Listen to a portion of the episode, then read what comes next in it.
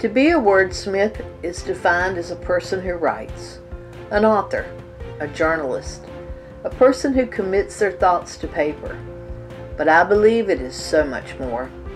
The ability to craft a story, to change lives, transport the ordinary life to an extraordinary place, to put words on paper and awaken the imagination in ways that the reader never dreamed possible. Yes, to have the ability to see what isn't there and make you see it too.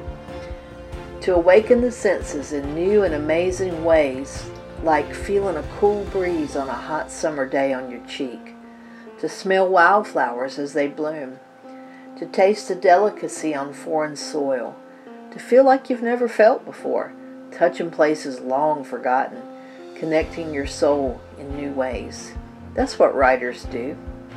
It's my pleasure to host Carolina Writers Speak, a new podcast, a chance to hear actual writers' voices, hear what inspires them, experience their trials and their struggles, and realize that we all have a story and it's worth telling.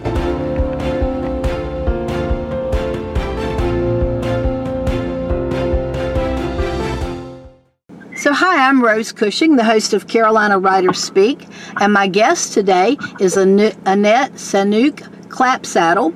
And Annette is from the Cherokee, North Carolina area. It's a very accomplished woman and a very accomplished writer. So, Annette, welcome to the show. Yeah, thank you for having me. I'm happy to be with you. Tell us a little bit about you as a person.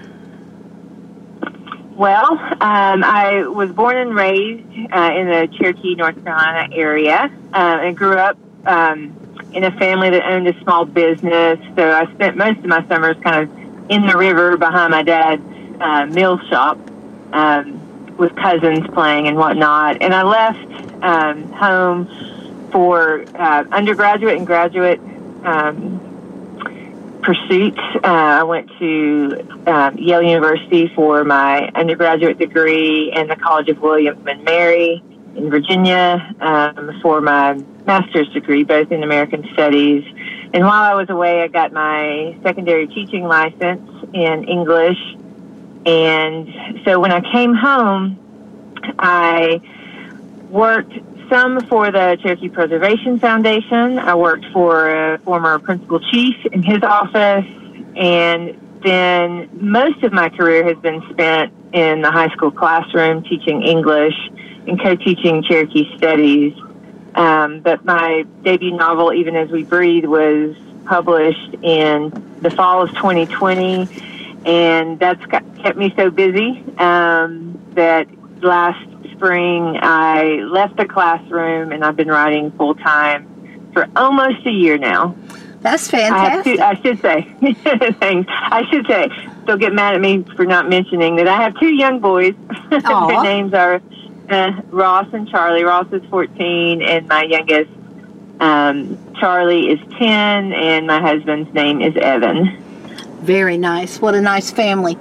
So, tell us a little bit about um, even as you we even as we breathe because that's such an intriguing title.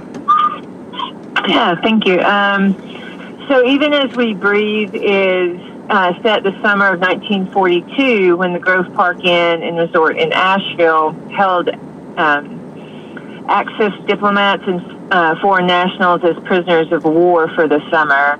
And that's that's a historical part of, of the novel. Um, and then my protagonist, uh, Cowney Sequoyah, is a 19 year old young man from Cherokee who goes to work there that summer and um, is accused of being involved in the disappearance of a diplomat's daughter.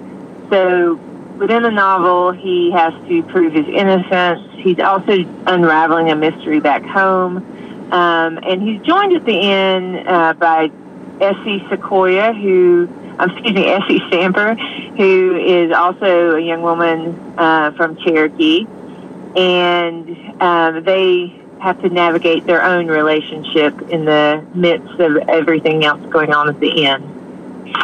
And so it's really a story about, um, even though it's historical fiction, it's really a story about very contemporary issues and themes um, such as race, class, and uh, citizenship, and how we determine who belongs where and when. That's a, that's amazing, and I had no idea that they had prisoners of war at the Grove Park Inn. That's an interesting fact. Yeah, it really is. It's something that um, drew me to this book project because, like I mentioned, I'd grown up in the area and had not heard of that history. My husband's a historian. We have lots of local historian friends, and so the Asheville Citizen Times um, really had just about a paragraph on this history related to another story. Um, and I read that and was was so interested in kind of a hidden part of our uh, regional history that I wanted to pursue it in a fiction format. Yeah, I love that idea. How intriguing. Now, you have a work called Going to Water that won a bunch of awards. Mm-hmm. So tell me a little about that. Mm-hmm. Sure, that's my first uh, full length manuscript. It is unpublished. It came close to publication uh, a couple times, but it's currently shelved. Um, and it is the it is a fictionalized take on my grandfather's life. It's not about him, but it really is based on his character.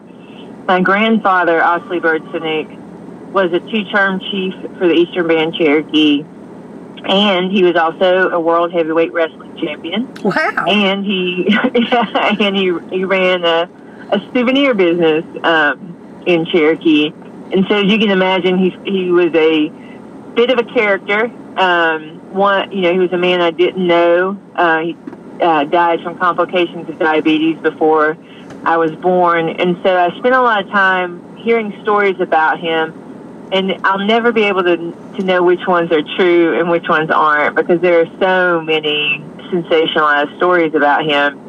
Um, so I, I look to fiction to kind of wade through those um, and, and really study what makes a man like that. So uh, that un- unpublished manuscript um, is that story, and it may be one that I come back to. Um, it's not my, my primary focus right now. It needs some work, I think, um, but maybe one day I'll come back to it.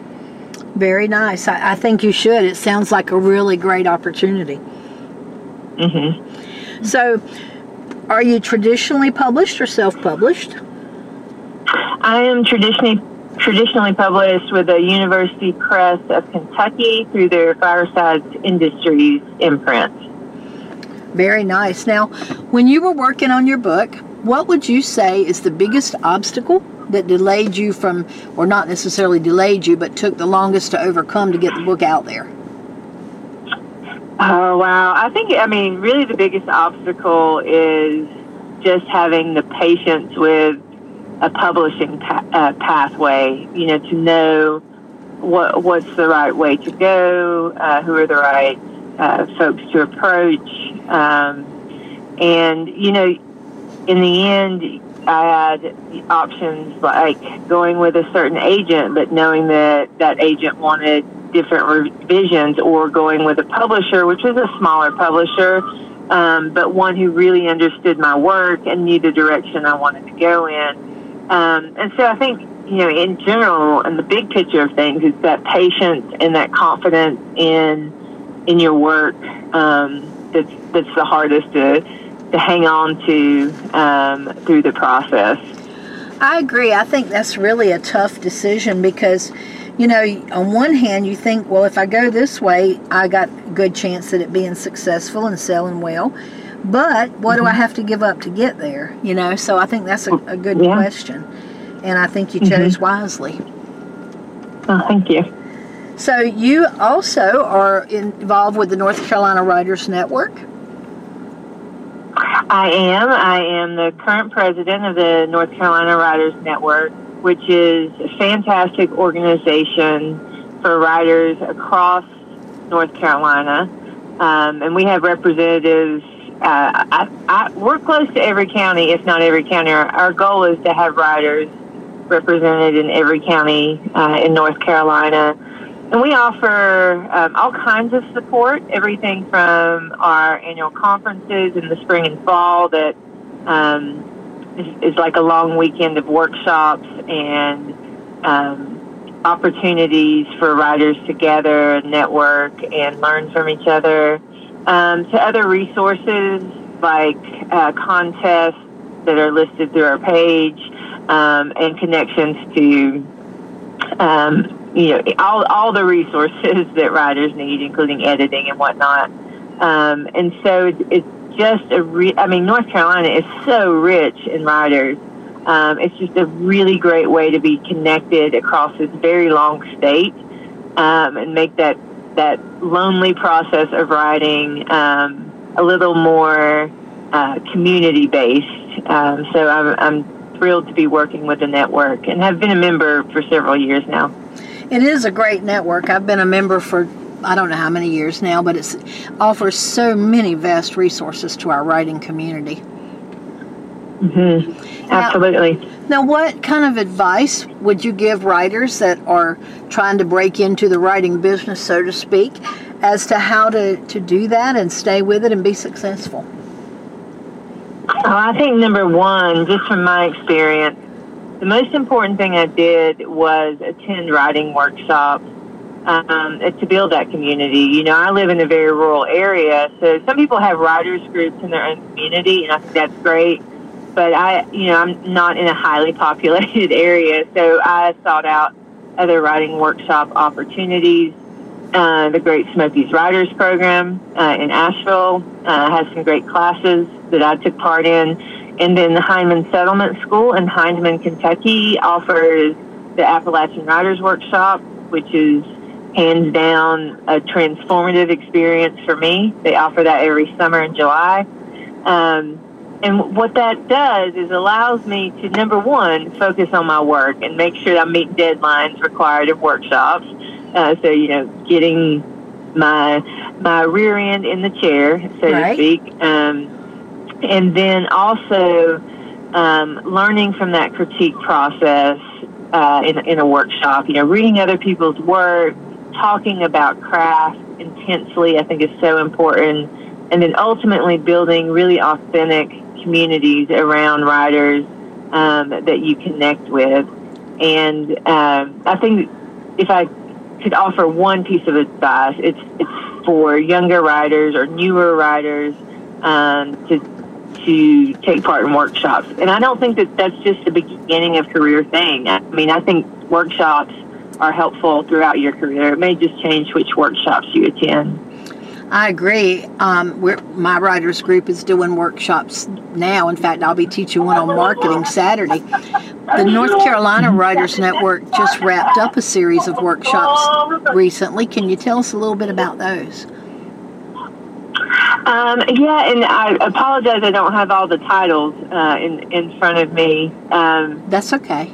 It, yeah, the North Carolina Writers Network um, offers, well, they offer everything from, for, from uh, workshops for generative workshops for beginning writers um, through the editing and marketing process. And as I mentioned, um, they just had their, their spring um, writers workshop conference, or excuse me, writers conference um, and that just, there are so many opportunities there. I was unable to attend this year. I was in the middle of a mountain biking race. Um, okay, but, cool. um, yeah, but um, that's just a great opportunity to do, to kind of jump from different genres. Um, and sometimes they have manuscript um, critiques from agents. So that happens twice a year. There's a fall conference and a spring conference. Very nice. Very nice. So, um, what's left on your bucket list? How, are you working on a new book, or what you doing now? Yeah, I am. I'm working on a new novel. Um, it's a contemporary set with a female protagonist, um, and it's it's looking at a modern political landscape, um, but I am kind of digging into our um, traditional Cherokee values that uh, come from our origin stories, and I'm, I'm going to overlay that landscape with those values. Um, and so um, it's it's really complicated to talk about a work in progress, but uh, I'm excited about it. Really exploring kind of contemporary Cherokee. Uh-huh. Um, and so that's that's my primary focus. I'm always writing articles and whatnot. Um, I'm at the Arboretum today um, in Asheville because this is North Carolina Year of the Trail. Yep. And so every day, every day in 2023, I am on some kind of trail. Um, I'm either mountain biking or hiking or walking. Um, and so today I had two appointments that were spaced pretty far apart, and actually now three appointments spaced pretty far apart in Asheville. And so I thought it would be a great day to come over to the Arboretum. It, is such a beautiful day, and I'm part of the trails program as well because I'm a horse girl. So we, we do horse riding on ah, trails. So, so great. Yeah, absolutely. A wonderful project for this year. For those of you that are listening that may not know, North Carolina is celebrating being out on the trails, whether you're walking or riding a bike or riding a horse or whatever, but get out there in the, the world and, and be part of that fresh air and sunshine. Yes, yeah, absolutely. So I've been keeping a blog on my website um, every day. Um, I update it once a month with with the pictures and the experiences, and I've just learned so much from being mindful about getting outside every single day. That's so awesome. Now, your book, Even as We Breathe, how can we buy that? Um, you can buy it any way that you prefer to buy books. Uh, my preference is that you go to your local indie bookstore or you buy it from them online. You can buy it from University Press of Kentucky um, on their website as well. Um, and of course, you can can buy it um, other ways where you may purchase many things. Um, but the indie bookstores um, really benefit the most, and your communities benefit the most when you when you buy from them. Absolutely, buy local and support local for sure. Now, That's how right. how can people follow you, Annette? Uh, I am pretty active on social media, um, so it's, because I have such a unique name, it's real easy just to Google Annette Saunooke Clapsaddle, um, and I have my website will come up. It's asanookclapsaddle.com. I'm on Facebook, I'm on Instagram, and I'm on Twitter. And I don't use any crazy names. It's pretty much my my regular name uh, is the easiest way to find me. All right, that sounds really good. I can't wait to read your book. So remember, folks, when you're out shopping, you want Even As We Breathe by Annette Clap, Saunooke Clapsaddle, and or buy it from a local bookstore. That's right. Thank you so much for being on the show. And if you'll hang on when I close out, I got a few more things to ask you. For everybody out there listening, as always, I really appreciate you listening. Thank you. And stay tuned for the next one. I hope you enjoyed today's episode. Everybody has a story. Just let your mind drift away and find yours. I know it's out there. What are you waiting for?